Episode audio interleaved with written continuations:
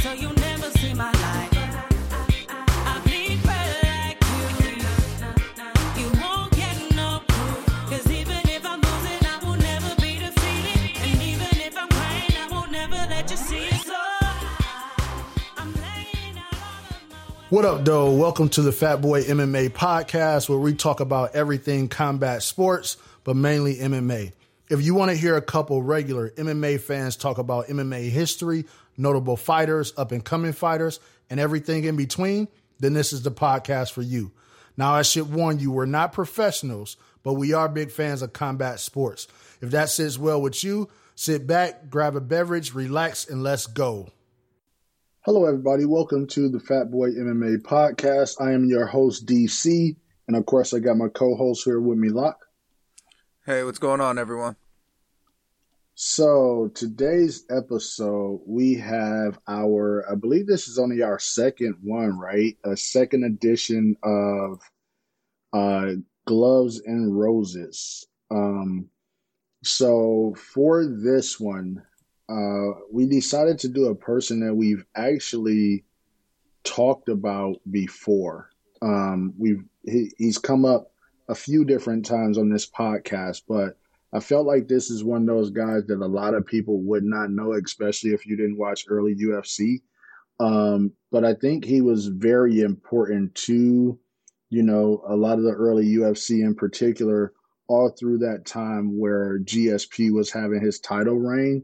Uh, this was probably the the second best guy, arguably in that division, and um, he's bounced around a little bit since then.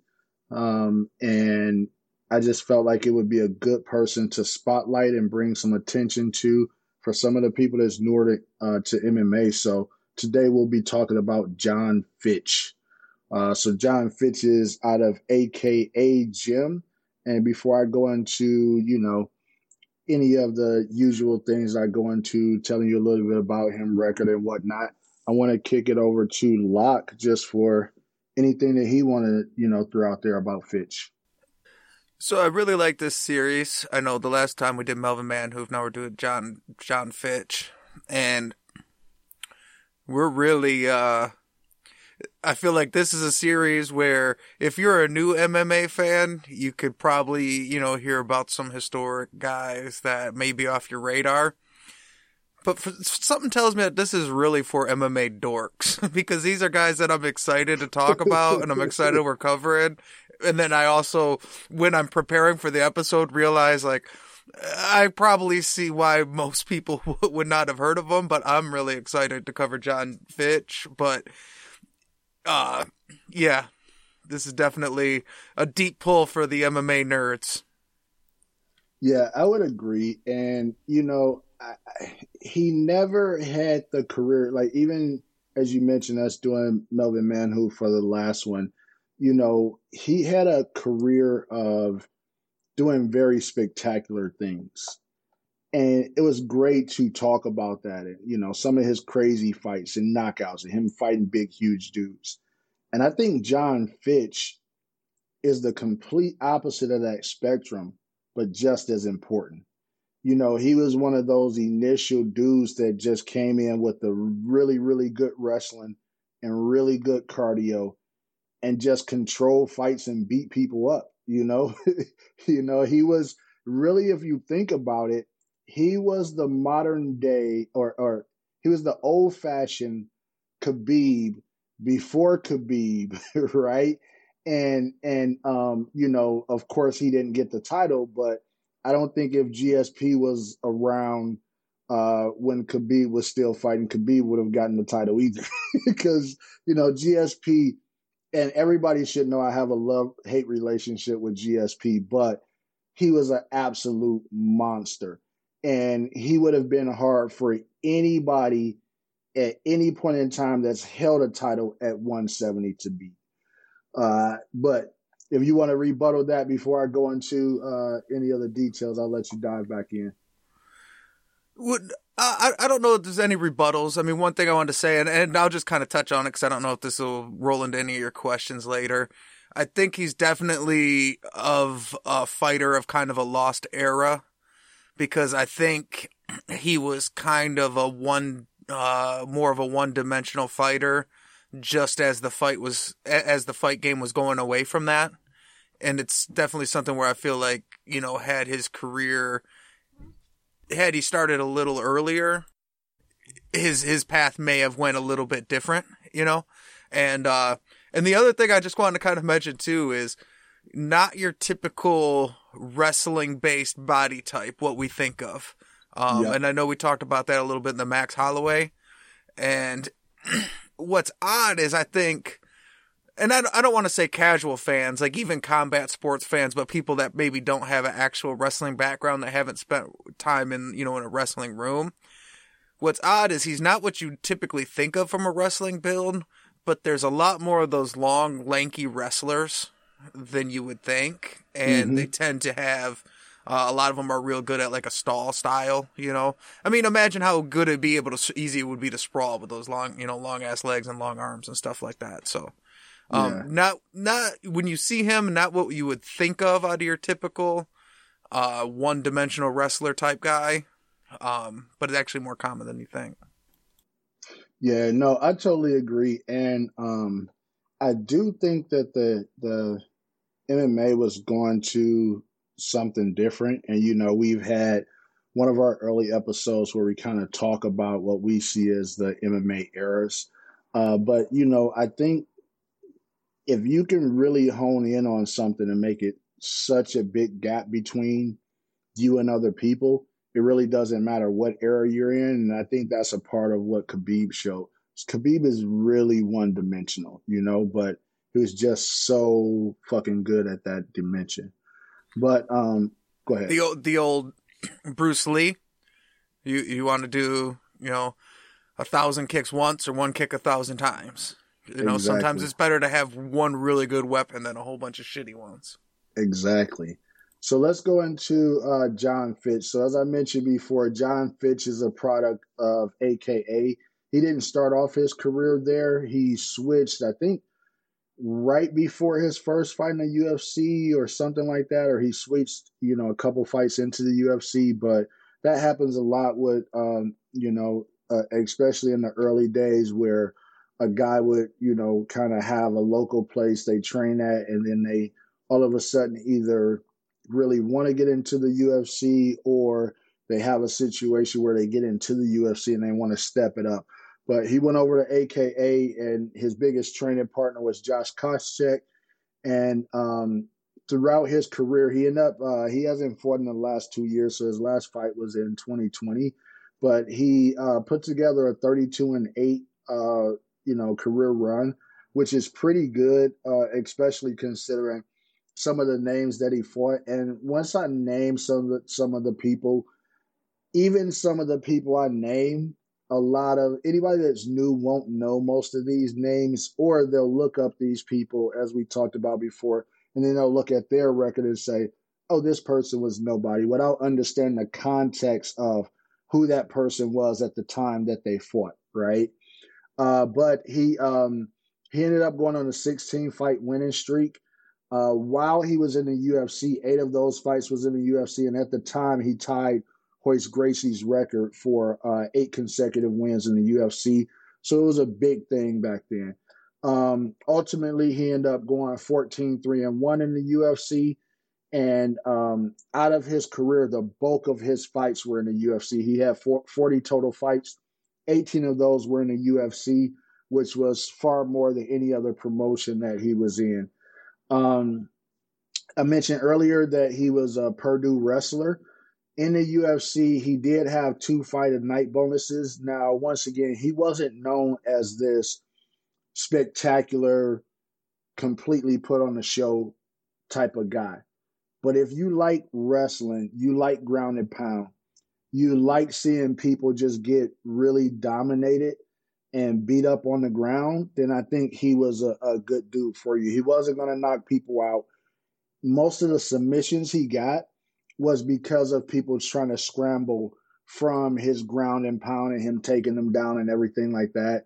Uh, once he left the UFC, he went over to World Series of Fighting, which is now PFL, and he did end up um, uh, hopping in a tournament. Um, you know, I think he was about four fights in or whatever. He got into the tournament, won the welterweight championship, and then defended two times. He was still the welterweight champion when he ended, ended up leaving the promotion to go over to Bellator.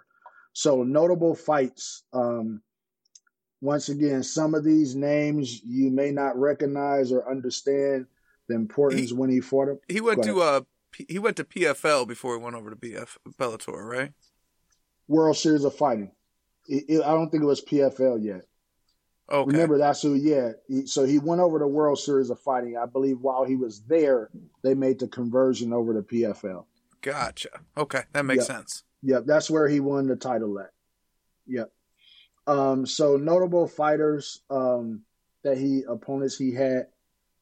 Um, so he fought Shonie Carter, Brock Larson, Josh Burkman, Thiago Alves twice, Diego Sanchez, Paulo Thiago, Mike Pierce, Ben Saunders, Erick Silva, Yushin Okami, Jake Shields, Paul Daley, Mike Powell, Wilson Gouveia, GSP, Neiman Gracie, Rory MacDonald, Rousimar Palhares, Demian Maya, Johnny Hendricks, and BJ Penn. Um, so as you can see, there's a lot of names on there. Quite a few of them I name. Any pretty much anybody that's in the MMA, even a newer person, probably would know the names like a GSP, uh, uh, you know, uh, BJ Penn, some of those guys. But some of the other names that you may not know of some of the really dangerous guys or guys who he helped derail their career, like a Erick Silva. Erick Silva was a really hot prospect in the UFC, and he really went out there and you know really derailed Erick Silva's career. And this was coming off of a big loss that he had to uh, Johnny Hendricks, and I, I, you know he kind of felt like he was going to be that next stepping stone or they were setting him up to be that next stepping stone to push a new up and coming guy out there. And uh, he went out there and derailed Erick Silva. Um, but other than that, he, um, as I mentioned, he's had a couple fight of the night bonuses, but uh, the biggest thing, other than winning the title at the World Series of Fighting, was him actually competing for the title against GSP, uh, which was a really big thing. And um, at the time, once again, as I mentioned, I feel like they were arguably the two best in the division. But GSP really showed in that fight how big of a gap it was between him and the rest of the division. So now that I ran that down, I'll go ahead and let you dive in. Uh, lock this anything, any other things that I missed that you may, uh, or anything you want to dive in and say there. Um, well, I guess one of the things I want to say is, I mean, you see I feel like he comes off as more of a journeyman than he should be, only because he spent so many times in so many big name organizations. But he really had a lot of success in all of them. And uh, another thing that I wanted to point out is you mentioned he wrestled at Purdue. It's a D1 Big Ten school. And I looked, I don't know how accurate this was, but I had him at a record of um crap. No, I can't find it. Um, but I believe he was like 45 and 52 in college wrestling. Now he got better mm-hmm. as he moved on, but early on he he kind of had some struggles. And I know he uh, was a walk on, so that wouldn't surprise me. Um, and, and I know he was like a captain towards the end of his, his career. And, and I think that's a certain thing that, for one, Big Ten wrestling it's kind of like when we talk about the Paul brothers, you know, being state qualifying wrestlers out of the state of Ohio. That means a lot because Ohio is is, is a big deal. So, you know, Big Ten wrestling is one of the premier Blasphemy. wrestling conferences. We never give credit to Ohio. uh, but Big Ten's a, it's a it's a huge wrestling conference. So even not having the best record, just being able to compete at, at that level is, is really impressive. But if you look at his career, it's really comparable to a Rashad Evans, another Big Ten guy out of Michigan State, who also, if you look at his overall record, not the you know not the most impressive record, but there's something about it where their skill set translated well to MMA. And, you know, it just shows the difference where, you know, one of the best wrestlers in MMA history, GSP, never competed in an amateur wrestling event in his life. You know, he didn't wrestle in high school, he didn't wrestle in college. Um, and it's just something about that shows you the difference between wrestling in college and, uh, you know, pure wrestling versus MMA wrestling, where some of these Right. guys who is uh, on the striking side, Mirko Cro Cop was a good kickboxer, not the best kickboxer, but his skill set translated much better to MMA than it did to kickboxing. I feel like Jon Right. Fitch was kind of similar to that in the wrestling aspect. Yeah, no, I think you I think you make a good. And one of the things that Jon Fitch did was he really made his wrestling work for him. So going into what you mentioned about him, you know, especially at that time, he was considered a bigger, you know, a pretty big welterweight. Now the size that he was, he would be an average size welterweight today. You know, he was six feet. He wasn't a really thick or muscular guy. He had really slim, you know, muscles a little bit wiry. Um, whereas now, you know, everybody in the damn welterweight division is between five eleven and six one, right?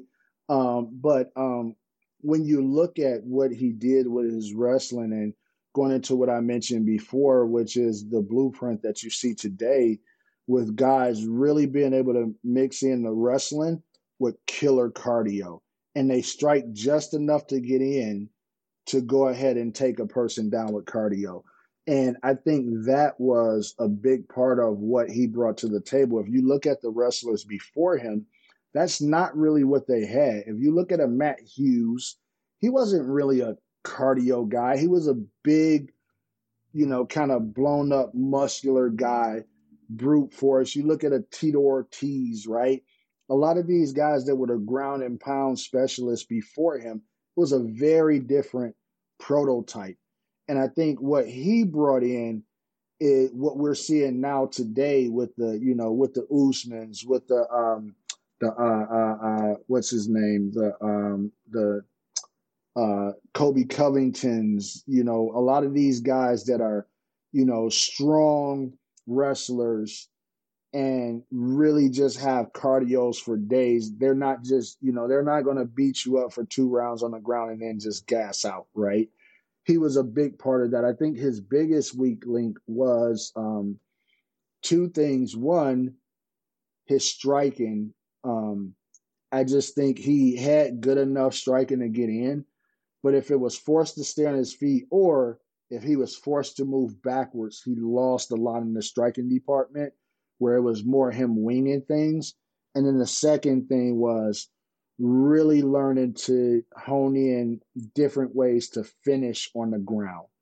I think, you know, you fix those two things and you take that same prototype and drop it in 170 today, it's a really dangerous guy.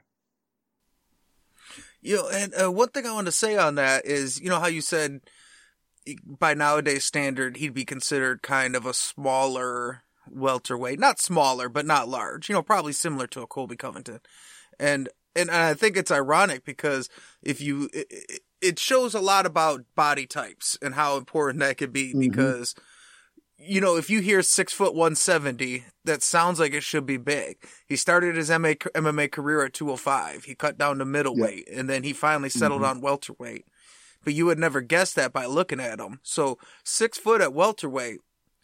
So that's very similar to a Kamaru Usman, a Robbie Lawler type build. But he was very different, a very different Right. frame at that six foot Right. one seventy. So it's it, so so people that maybe aren't that familiar, you think like, oh, that sounds pretty big at welterweight, and you would think, but he's he was built much more like a basketball player than I, I mean, uh, not he wasn't that tall, but he had that type of body type. Yeah, I think the biggest difference is the weight cutting. I just don't think he was a guy that cut a huge amount of weight. You know, he was a little bit more like a Diaz brother, and I think that's why he had so much cardio. Um, it's very rare that you get a guy like Usman that cuts a lot of weight and still has a lot of cardio. You know, I know at one point in his career he uh he was vegan. I don't know if he stuck Yeah, he stuck did, with yeah. it or, or what the deal was with that. But yeah, that's the kind of thing that will give you kind of a lean, wiry body type for sure. Yeah, absolutely. Absolutely. So, one of the things, you know, one of the questions I always ask in this situation is, uh, you know, what would you say is your favorite? You can either give me your favorite Jon Fitch fight or the fight that, for whatever reason, just kind of had the most impact? You feel? Gotcha. Um. so I I thought you were gonna ask uh when when kind of uh Jon Fitch came on my radar or when I became a Jon Fitch fan or something. I thought that's well, one that know, we that usually kind of go. That one that one comes up too. You know, I got a line of quick You can go with that one first. We'll grab this one next. Well, uh, I was just gonna say. I mean, that's you really don't have to ask me that question because as a card carrying member of you the wrestling elite, uh, I I got a I get the notification the second he got a uh, you know a, a pro MMA fight, and and that was the early 2000s, so it wasn't even like a, a real notification. I got like a newsletter to right. to, to keep right. keep me up on all the uh, like uh all the wrestling elite news flat, uh that they have to stay up on. You were in but, a um you were on a forum, you got a uh, uh the forum was updated and pinned to the top. It was a it was a, a uh what is it?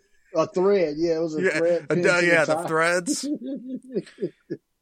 which is ironic because we, me and you met as MMA fans when there wasn't a ton of them. We had probably met in many a forum before that, unbeknownst to us, right? Because that's how you right. used to express your your MMA fandom. Right. Um, but yeah, as you know, uh, big time wrestler, he was a guy that was kind of always on my uh, radar through his career, and I would say my favorite Jon Fitch fight is because as much as a fan of his as I am, just to be honest, has a lot of boring fights, a lot of long decisions. Uh, you know, he's it's his style of fighting basically. Um, so I would say my favorite fight would be the Thiago Alves fight. Um, the first one. Yeah. Mm-hmm. So, look, that Alves was a monster when he came into the UFC. Um, he was a scary guy. Uh, this was pre USADA era, and he was destroying people with his what hands. What are you trying to say? What are you trying to say there, Locke? I I would never say. I mean, because I mean, Brazilian fighters, they're that's not their style really. So that would be weird to it's even not. insinuate that anything isn't. like that. But he he was a monster of a fighter, and now yes, it was an upkick from a grappling position. But just to, you know, see his career of mo- a lot of decision wins and seeing that one of his striking wins is against uh, a guy that's feared as a striker was pretty pretty awesome. And I watched the upkick about 17 times today watching. Well, because look, you could just watch that clip. The clip's only like five or six seconds, so you could just watch it on a loop for a minute. It's pretty, uh, I'd highly recommend it. Yeah, I think, um, in that fight, um, and this is where I think as MMA evolves, it's not just the, the, the, it's not just based on new techniques or you know, you these new hybrid of these new kids that are just physical specimens, but the the knowledge of MMA has evolved a lot. Uh, the reality is, um, in that fight, Alves made a tremendous mistake. He threw a really hard leg kick on Fitch, who he already knew coming in was a wrestler and Fitch fell from the leg kick and he rushed in. Why would you rush in and go to the ground with a guy that wants to fight you on the ground? Especially when the very first leg kick stings him. At that point in time, you back up and you stand up. I'm not saying we're not going to the ground, but you're going to have to work and you're going to have to work through these fucking leg kicks. You know? Well, to that, when I mentioned all of the assets and what made Alves so scary at the time, I never said high fight IQ. I never said he was a high fight IQ guy. No, he was a he was a Hulk smash kind of welterweight. is what he brought to the table. Yeah, but I don't think I don't think later Alvarez would have did that. I think you know, especially with his style and the way he did things, I think he was looking for that quick, spectacular KO And I think it was a mental lapse. And I think absolutely as soon as that happened, Jon Fitch took him into his world, took him into deep waters. And it doesn't matter if that upkick happens or not. There was nothing that Alves could do. He had his way with Alves. He beat him up. He cut him. You know, um, even that upkick, when you look at it, um, Alves had pretty much just gotten a reversal and got up, right? And he was only up on his feet for, like you said, was it five seconds or something?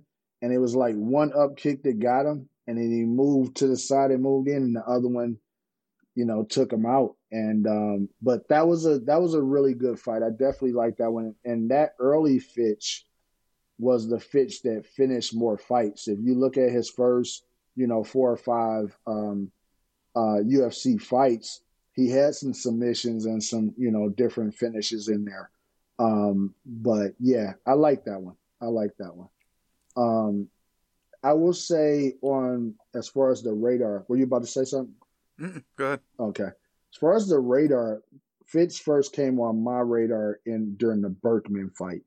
Uh, the the first Josh Burkman fight, that was when he first came on my radar. Um, and there seemed to be, you know, a bit of hype around him, especially him, you know, by that time he was already on like a eight, nine fight win streak and, you know, coming into the UFC. Uh, I want to say that was like his second or third fight in the UFC. Uh, but um, that was when he first came on my radar. And um, I really liked him. I liked his style. He put in a lot of work you can tell he wasn't going to be a guy that was just going to go out there and knock people out. But as we've talked about before, I'm not the person, even though I love the Melvin Manhoefs and, you know, I love strikers, I love striking. I'm not the person that finds total dominance on the ground boring as long as you're working. I only find it boring when you're truly laying and praying, meaning the right. guys on the ground you're not striking. You're not going for subs, anything like that. You're just laying on top of them, just holding them down. Correct. But even if it's you're continuously going for subs, I mean, I watch straight grappling. So you know how how boring could it be to be? so I never found him to be boring, just like I never found GSP to be boring. You know. Go ahead. Uh, well, I think in that Burkman fight, Fitch was probably the underdog in that fight too. I, I, don't know that for sure, but Burkman was coming off uh, the Ultimate Fighter, and had you know that was big at the time, and he got a lot of run off that, and he looked really good in his first couple UFC wins, and even though they were guys that were similar record wise, I think Burkman kind of had uh, he had the juice, you know, and everybody was on on his yeah. side. So I feel like Fitch may have been the underdog coming into that fight too. Yeah, I would agree, and um, yeah, I would definitely agree, and I would say that um, you know when I mentioned and I you know talked about notable fighters that um, he went up against. Burkman is one of the people that I named because I think he's one of those people. Once again, if you are not from back then, or if you just pull him up, you may not recognize or look at him as like, oh, well, why would you mention him? But he was a you know he was a legit um, you know contender so to speak you know? Everybody's not going to be a champion. There's only so many champions. But champions are built on the back of contenders. You have to have solid guys to go up against to be a champion and to to, to show anything of noteworthy.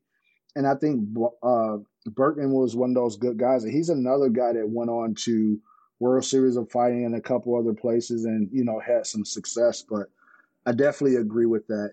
Um, for me, the most notable um, or my favorite um, fight was actually the uh, Diego Sanchez fight.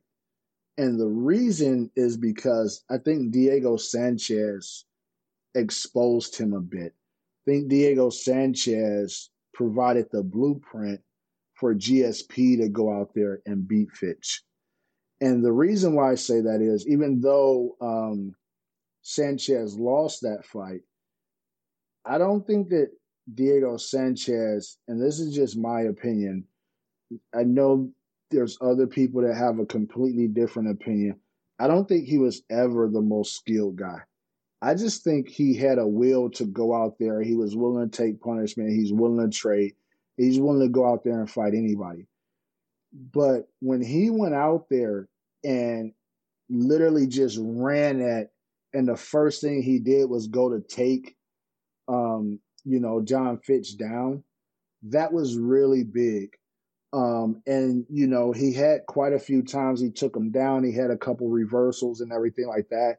It ended up being a split decision. Now, I don't agree with the split decision. I think Jon Fitch clearly won that fight, but I think there was a bit of a blueprint um, shown there, especially with Jon Fitch trying to fight move backward, moving backwards and things of that sort. But going back to what we talked about in true Jon Fitch fashion, you know, he weathered the storm.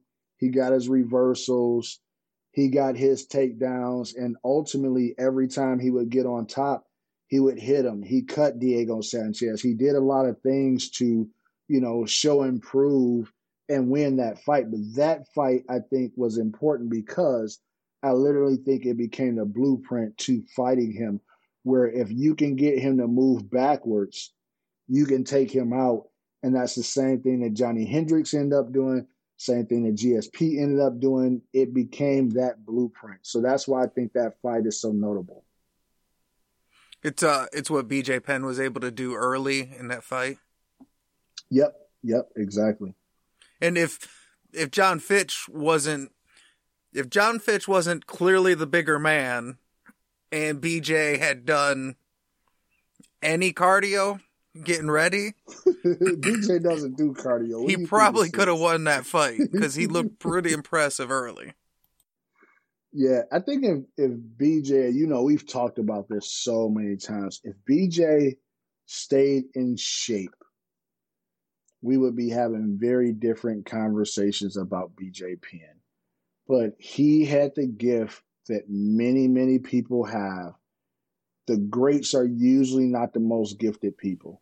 The greats are the people that got to work the hardest and they have a gift and then they work outwork everybody else, i.e., the GSPs and guys like that. It's usually never the person that's just fucking born gifted.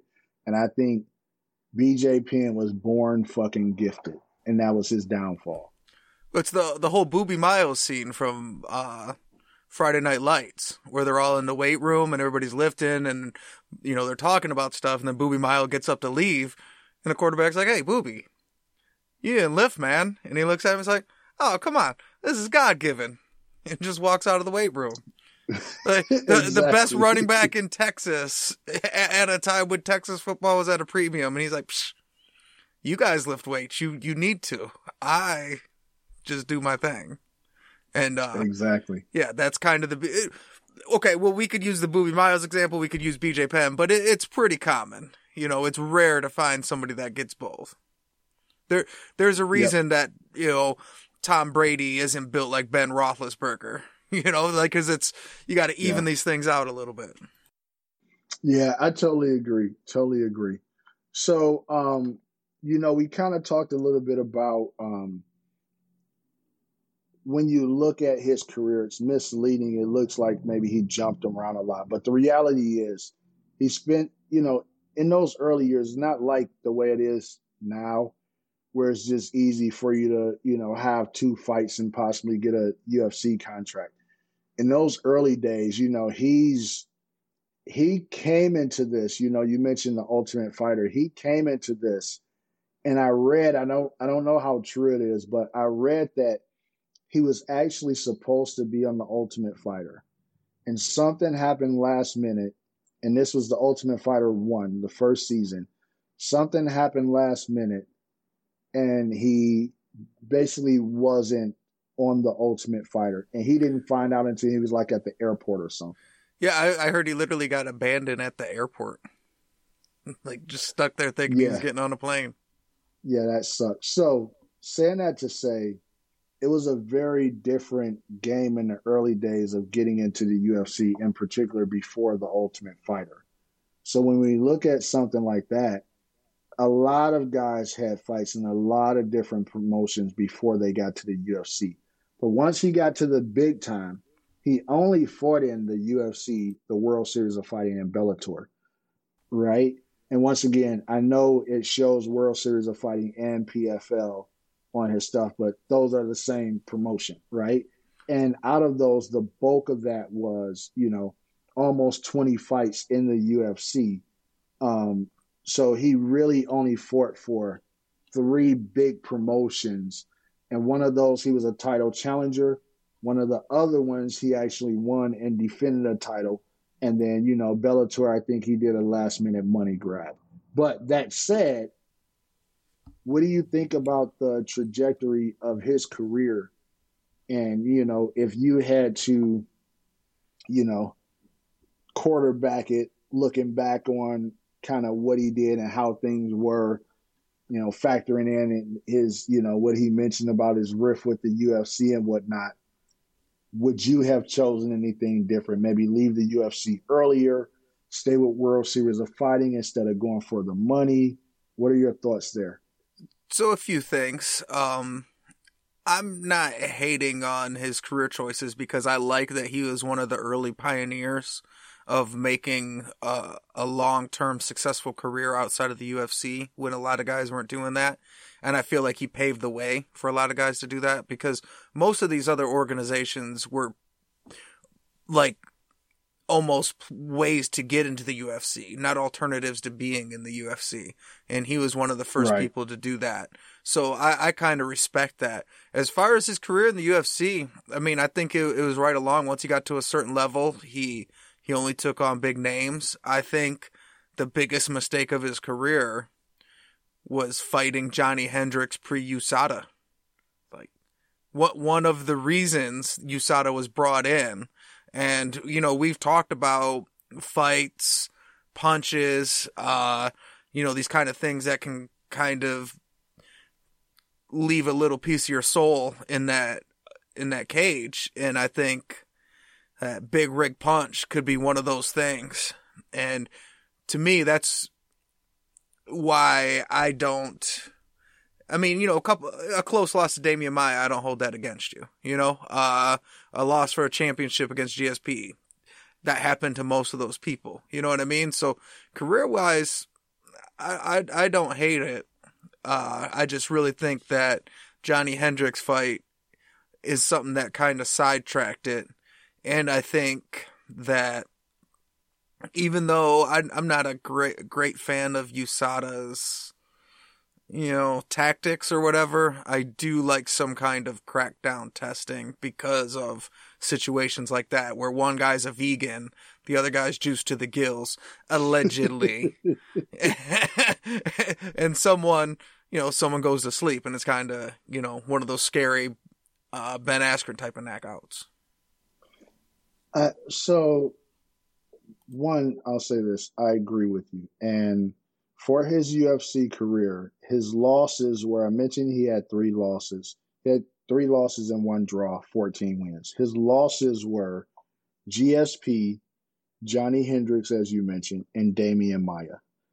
And at though at that point in time, all of those guys were you know, very scary, especially Demian Maya. And for what a lot of people that don't remember, Demian Maya was originally a 185er and he moved down to 170 and was a really scary guy at 170. Uh, but huge at then, 170. Absolutely. And then the draw was to BJ Penn um, in that fight that you already mentioned and referenced. So um, if we look at that, he had a really good um, UFC career. And uh, for those that don't know, just you know, brief history, it really wasn't that he got kicked out of the UFC because of a bad record or anything like that. It was that they basically wanted him to sign a bad contract, and he didn't want to sign it. And you know, he said that um, uh, what was the guy name that used to be the matchmaker? Um I forget his name, the really Silva? short guy. Yeah, Joe Silva, I think it was. Was it Joe? Yeah. And he said uh Joe Silva told him, We'll just let this contract run out basically and let you lose and then I'll sign you back for less money. and he basically, you know, said "f you," and as you mentioned, went over to another promotion. He's one of the first guys to just say, you know, go over there, and that was off of coming off of one loss. It was you well, he wasn't on a losing streak. He had just lost a fight, and that was that Demian Maya fight. Uh, but to your your uh, Johnny Hendricks uh, point, one, I love Johnny Hendricks. Um, it's funny how it, you know whatever he was doing or taking. I watched the whole Johnny Hendricks story. I'm really torn on. I really think it was a a mix of things that really derailed his career, but he was a really scary guy. It wasn't just the punches. When you watch that fight, the way that um, you know Jon Fitch tried to come in on him, he took angles, moved out of the way, then he reset, and then he basically from angles watched Jon walk Jon Fitch down, and the very first punch he threw, he landed and dropped Fitch, and they hit him with one or two more punches. It was over. And then Fitch did the classic thing that we've talked about before, which is you know a guy is really hurt when they wrestle the referee, right? He got up and tried to wrestle the referee. He didn't know what was going on. Um, but um, you know, when guys get knocked out like that, uh, my big thing is, and I learned this from Freddie Roach in boxing and him dealing with Pacquiao. I really think when guys, you know, really go out from a tough shot like that, especially when they hit their head on the canvas, I like to see them take a year off from the sport, take a year off, regroup, come back. You got to let everything really come back together with your brain. So, you know, he took almost a year. He came, that fight was in December. He came back October of the next year, and that was when the Erick Silva fight happened, right? Um, so, but to your point, yeah, I think his UFC career definitely went in the trajectory the best that he can do. And we know how it is when everything's locked down. You can't leave. You got to let that contract run out. They're not going to let you fight anywhere else. The only thing that I would say is I don't know how much Bellator, how much money he got from Bellator, but I think for him and his age and everything like that, the World Series of Fighting set up with the tournaments and everything and everything being more spaced out, I think was a little bit better for both his style and him getting up there in age because they don't fight quite as often as some of the other promotions because of that tournament format that they have. It's not like a the old school tournament where you're going to fight multiple times in one night. It's a tournament that'll last a year long, right? You know, so um and by him being the title holder, you know, at that point in time in which he left, you know, he would have fought maybe maybe twice, you know, in that in that um in that next year. Uh, but I never fought a guy going for the money, so to speak, toward the end of their career. No, and you got to respect if it's for the money or whatever. He only took tough fights at Bellator, and he did all right. I mean, a win over Paul Daley and a draw against Rory MacDonald's.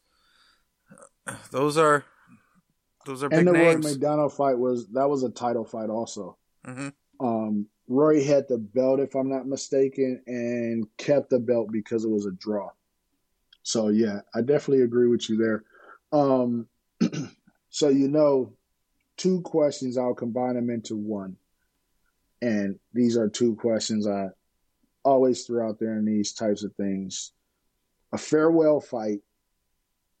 So one, if if you can have a fair, even though he's gone now, if there was a farewell fight that you can see match up, who would you want to see him against? And then the other one is we know we always talk about the alternative promotions. We talk about grappling. We talk about, when I say alternative, not simply another mixed martial arts promotion, but we talk about grappling. We talk about bare knuckle.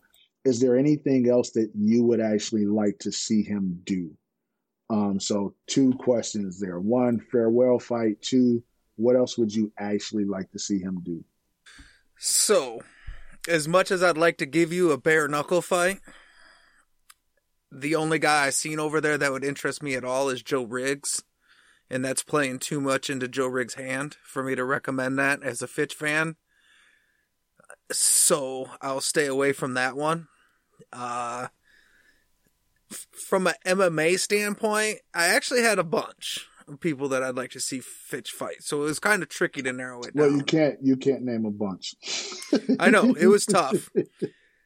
So, since I would really like to see him fight Johnny Hendricks under USADA rules, but I know Johnny Hendricks is off being a police officer and whatnot now, so I don't think he's going to be down for that. So I think one of the fights that we never got to see because I know they trained together, but uh, I think him versus uh, Koscheck. I thought about that one. An interesting fight. Um, you know, stylistically, they both have the r- wrestling skill set to make some good scrambles, but I think Fitch pushed his wrestling once he had the top position a little bit more. So, uh, from an MMA standpoint, I'm going to say out of the ones I considered, I'm going to go with Koscheck because the reason those are two guys that definitely would have hit the cage together if they didn't train together. Yeah, I like both of those. Um, I actually, um, I actually thought about the, um, well, I thought about both of those, but I didn't think about really matching up Fitch with Koscheck, but I did think about it would have been dope to kind of see them, you know, see them go at it. But um, for this question, the, the Johnny Hendricks I like, and this is the thing, it's not a matchup we'll ever see. So it doesn't matter what Johnny Hendricks is doing right now, right? Um, but um, um, but um, for Johnny Hendricks, the reason why I like that fight under USADA rules or not under USADA rules because I think it's a very different person mentally. And that's kind of what I was alluding to when I was saying, you know, whether he was on something or not, something big changed with him mentally. And we know how mental the fight game is. So even if he did have some special supplements and got those back, I don't know that he would have the mental edge back. And I don't think a guy like Fitch has has ever lost what he has mentally. So I would still love to see that kind of matchup, right? Um, that kind of matchup happen. And the reality is, if Hendricks is a police officer, uh, you know, maybe possibly he's not eating as much as he got in the shape. Now it could be the reverse. He could be eating a whole lot of donuts, right? yeah, because I've never seen an out of shape police officer. don't come after me.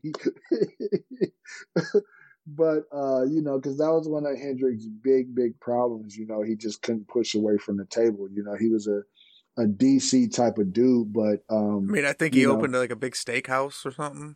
Yeah, big rig steakhouse, but just in general, he, yeah, it. I watched a lot of stuff on him. It was just, it was bad. But you know, if if you're gonna be that type of person, you got to be a person like DC, where you can, you know, be round and just go to heavyweight and you know fight really big dudes and still make them look small, right? Uh, Johnny Hendricks didn't have that, um, but I definitely like I like both of those. I would lean more toward the uh, the Johnny Hendricks, um, and then as far as um, far as the bare knuckle, I, I wouldn't want to see him at bare knuckle at all. We already talked about he wasn't the best striker, but I would definitely love to see him right now today I got I a grappling match too. Okay. I didn't get to. Well, let, let me throw this. I'm not going to throw a match out there. I'm just okay. going to say. Um, well, because I don't want you to steal my guy. I'm just saying I didn't no, get to it, but I, I have a grappling not, match that I'm I want to see. I'm not going to say a person, but um, I will say I would love to actually see him go over the grappling. Um, it's still growing, as I mentioned before. You have you know multimillionaires now that just grapple, no MMA uh, with what they're able to do. A lot of stuff that got taken away from it, especially big promotions like the UFC and stuff like that with sponsors and everything. A lot of that's still over in the grappling world. And um, I would love to see him go over there and compete in some of these big grappling matches and, you know, still get out there, do a part of what he seemed to love and put some more money in his pocket. So now, grappling match. Who you got? So a rematch of an MMA fight. So Jon Fitch took the MMA fight, but I want to see just a straight up grappling submission match between Jon Fitch and Jake Shields. Hmm, that would be interesting. That you know, I was never a fan of Jake Shields. I always felt like Jake Shields was overrated, and I think he was overrated because I think Jake Jake Skill Jake Shields was a very skilled guy, but I don't think it translated well in fights. It was like he always seemed a little bit slow to me, like he couldn't get out of the blocks or something. You know, it, it was something was all always a little bit delayed with him. But um, I like that. I, I was gonna go with a, a fight also, but I want to see him versus GSP straight grappling straight grappling match. Him and GSP. Listen, GSP still training to this day. He still pops up. He did a recent photo op at uh, you know, Danaher's new spot down in Texas. He was down there training with Gordon Ryan and those boys. Um, I think GSP still has a lot in the tank, but I don't want to see him back in MMA. So I need him to enter some of these grappling matches and tournaments. And I think that one would be a really big one.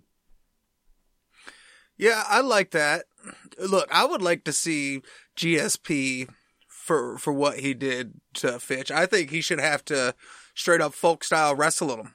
Like uh D1 rules. Uh Fitch would tech follow him. Like in the first round, I feel like. Listen, that that is something that you don't see as much, but I think Jordan Burroughs is doing a really good job right now of trying to put after collegiate years wrestling on the map. Just like how most when when I talk about grappling, 99.9% of the time I'm talking about some type of jiu-jitsu tournament because that's what it comes down to. But Jordan Burroughs is still out there single-handedly putting wrestling on his back having big matches, promoting stuff and everything that's straight wrestling rules like you go to a wrestling tournament. And he's creating an avenue that a lot of people may end up being able to go through. Um, and I would love you could mix it. like a Gable Stevenson in there with him and mm-hmm. uh, put together a little uh, some depth to a card. That could be something that could bring some eyes to it. Yeah, I think so. And this is the thing too.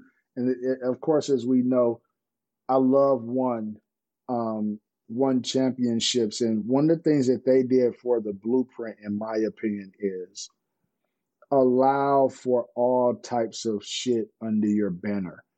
So, for example, these same spots out here that are doing pure, let's say, pure no gi submission only it would be nothing for them to throw in a couple of wrestling matches, right? The same way that now one has, you know, one has uh, grappling, you know, BJJ, and they have BJJ champions under the one banner with all the other shit that they have. I don't think in today's combat sports you have to just have one thing because I think there's a lot of people that may want to see some of these other things where you can mix these things in and make it exciting, especially if you put together a good enough card and with the right names and matchups that people want to see. I, I agree. And I, well, and I continue, I will continue to make fun of you for it, but I always like to fuck with you about your insistence on trying to push grappling matches. But yeah, all different styles of fighting are starting to get the run. And I think a lot of that's to the internet, you know, because a niche isn't a niche if you get to pick out of the, you know, if you can take, you know, cast your net to the whole world, all of a sudden anything can become pretty big. And yeah, you're seeing a lot of different individual skill sets. Uh, what one is doing is awesome. Uh, I just seen, ah, oh, shit. Uh, that Darth Rigatoni, Mikey or whatever. Uh, yeah. I just I just seen him calling out somebody and I forgot who it was. DJ. He's DJ. trying to do a mixed rules match with DJ. No, he he was calling somebody else out. Uh, I, I shouldn't even bring it up because I can't think of who it is. I'll let you know. This is great pod. I'll tell yeah. you later so that we cannot share it with the pod- podcast audience. But yeah, I, I just did, seen it. He did call somebody else out um, specifically for grappling. But before that, before his last match that he just had, he called out DJ. And then after the match, when he was given the belt, they asked him about it. And he mentioned again, he was like, Well, no, I'm not really calling out DJ it's more it would be an honor to share the cage with him and i'm pretty sure we can put together some you know some type of mixed grappling rules or something like that but you're right it was somebody else he called out also i don't remember who it was though um, i know that um, Garry Tonon is over there but i don't think that's who he called out for some reason uh, but i know he's over at one but um, yeah, you know, and that's the thing about it. There's so many different things that you can do and put on. And as you said, because of the internet and because everything's so niche and you don't need a lot of fans for something to go crazy, um, you have so much of this, I think, that's popping up right now. Um, but yeah, I think that will work. And um, were you able to locate who he called out?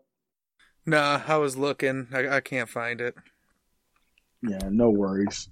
But um, but yeah, overall, I think um, Jon Fitch. I think there's a lot of fights. A lot of the ones that we named, you can go back and watch. If you want to see kind of the prototype, as we talked about with that wrestler with good ground and pound, doing a lot of work when he gets people down. He's not going to gas out. He'll beat you up for five rounds. If you want to see that type of stuff and see kind of that early prototype, go back and watch those fights. But if you're looking for something where a guy's just going to go out there and knock people out, stuff like that, Fitch is probably not your guy. But I think he's definitely a person that was really good for the sport, especially at the time in the UFC. He was one of those people that really carried the torch to create situation, create things that allow for us to judge GSP as being great. When you see a guy like him go out there and completely dominate people wrestling and do whatever they want to, do whatever he wants to people, and then you'd see GSP go out there and completely reverse that on him, then you can say, oh, I understand the skill level of a GSP, right? And then as we talked about him going out there and having success in other promotions I think is a big thing. That's the reason why he needs his flowers and shows like this, why we have to, you know, talk about a guy like Jon Fitch because he would be quickly forgotten as if his contributions were not meaningful to the sport. And I think they were very meaningful. Anything else from you before we get ready to wrap it up? Well, last thing on that, I agree with everything you said. I just want to say, like I mentioned, I feel like he was a guy whose style was kind of between, stuck in between generations. I feel like if he's a guy that got his career started, not because of his age, he got started at the appropriate time. I mean, if it was at a, you know, a different timeline by, you know, even like three to five years, I really think that, you know, he could have potentially had a Matt Hughes type career because I think he had the skill set to do it. Um, I just think he hit the highest level at a time where you had to be a little bit more diverse and you know he was a little late to the game to that but really impressive career that he still brought out of it and as you're going through it like you said you know you go through the list of even those eight losses all all high end fighters absolutely absolutely Okay, everybody. So that wraps up another Fat Boy MMA podcast. Um, look for many more of these. I really like this series. I know Locke really likes this series. And for anybody that's kind of newer to MMA, this is a series to give you some people to go out there and watch. And then if you don't know which fights to watch or whatever else, we throw out some of our favorite fights there for you. So thank you for coming. Listen again. That wraps up another great Fat Boy MMA podcast. If you have a topic for us, please email us at topic at fatboymma.com or reach out to us on social media by going to links.fatboymma.com. Thank you for listening.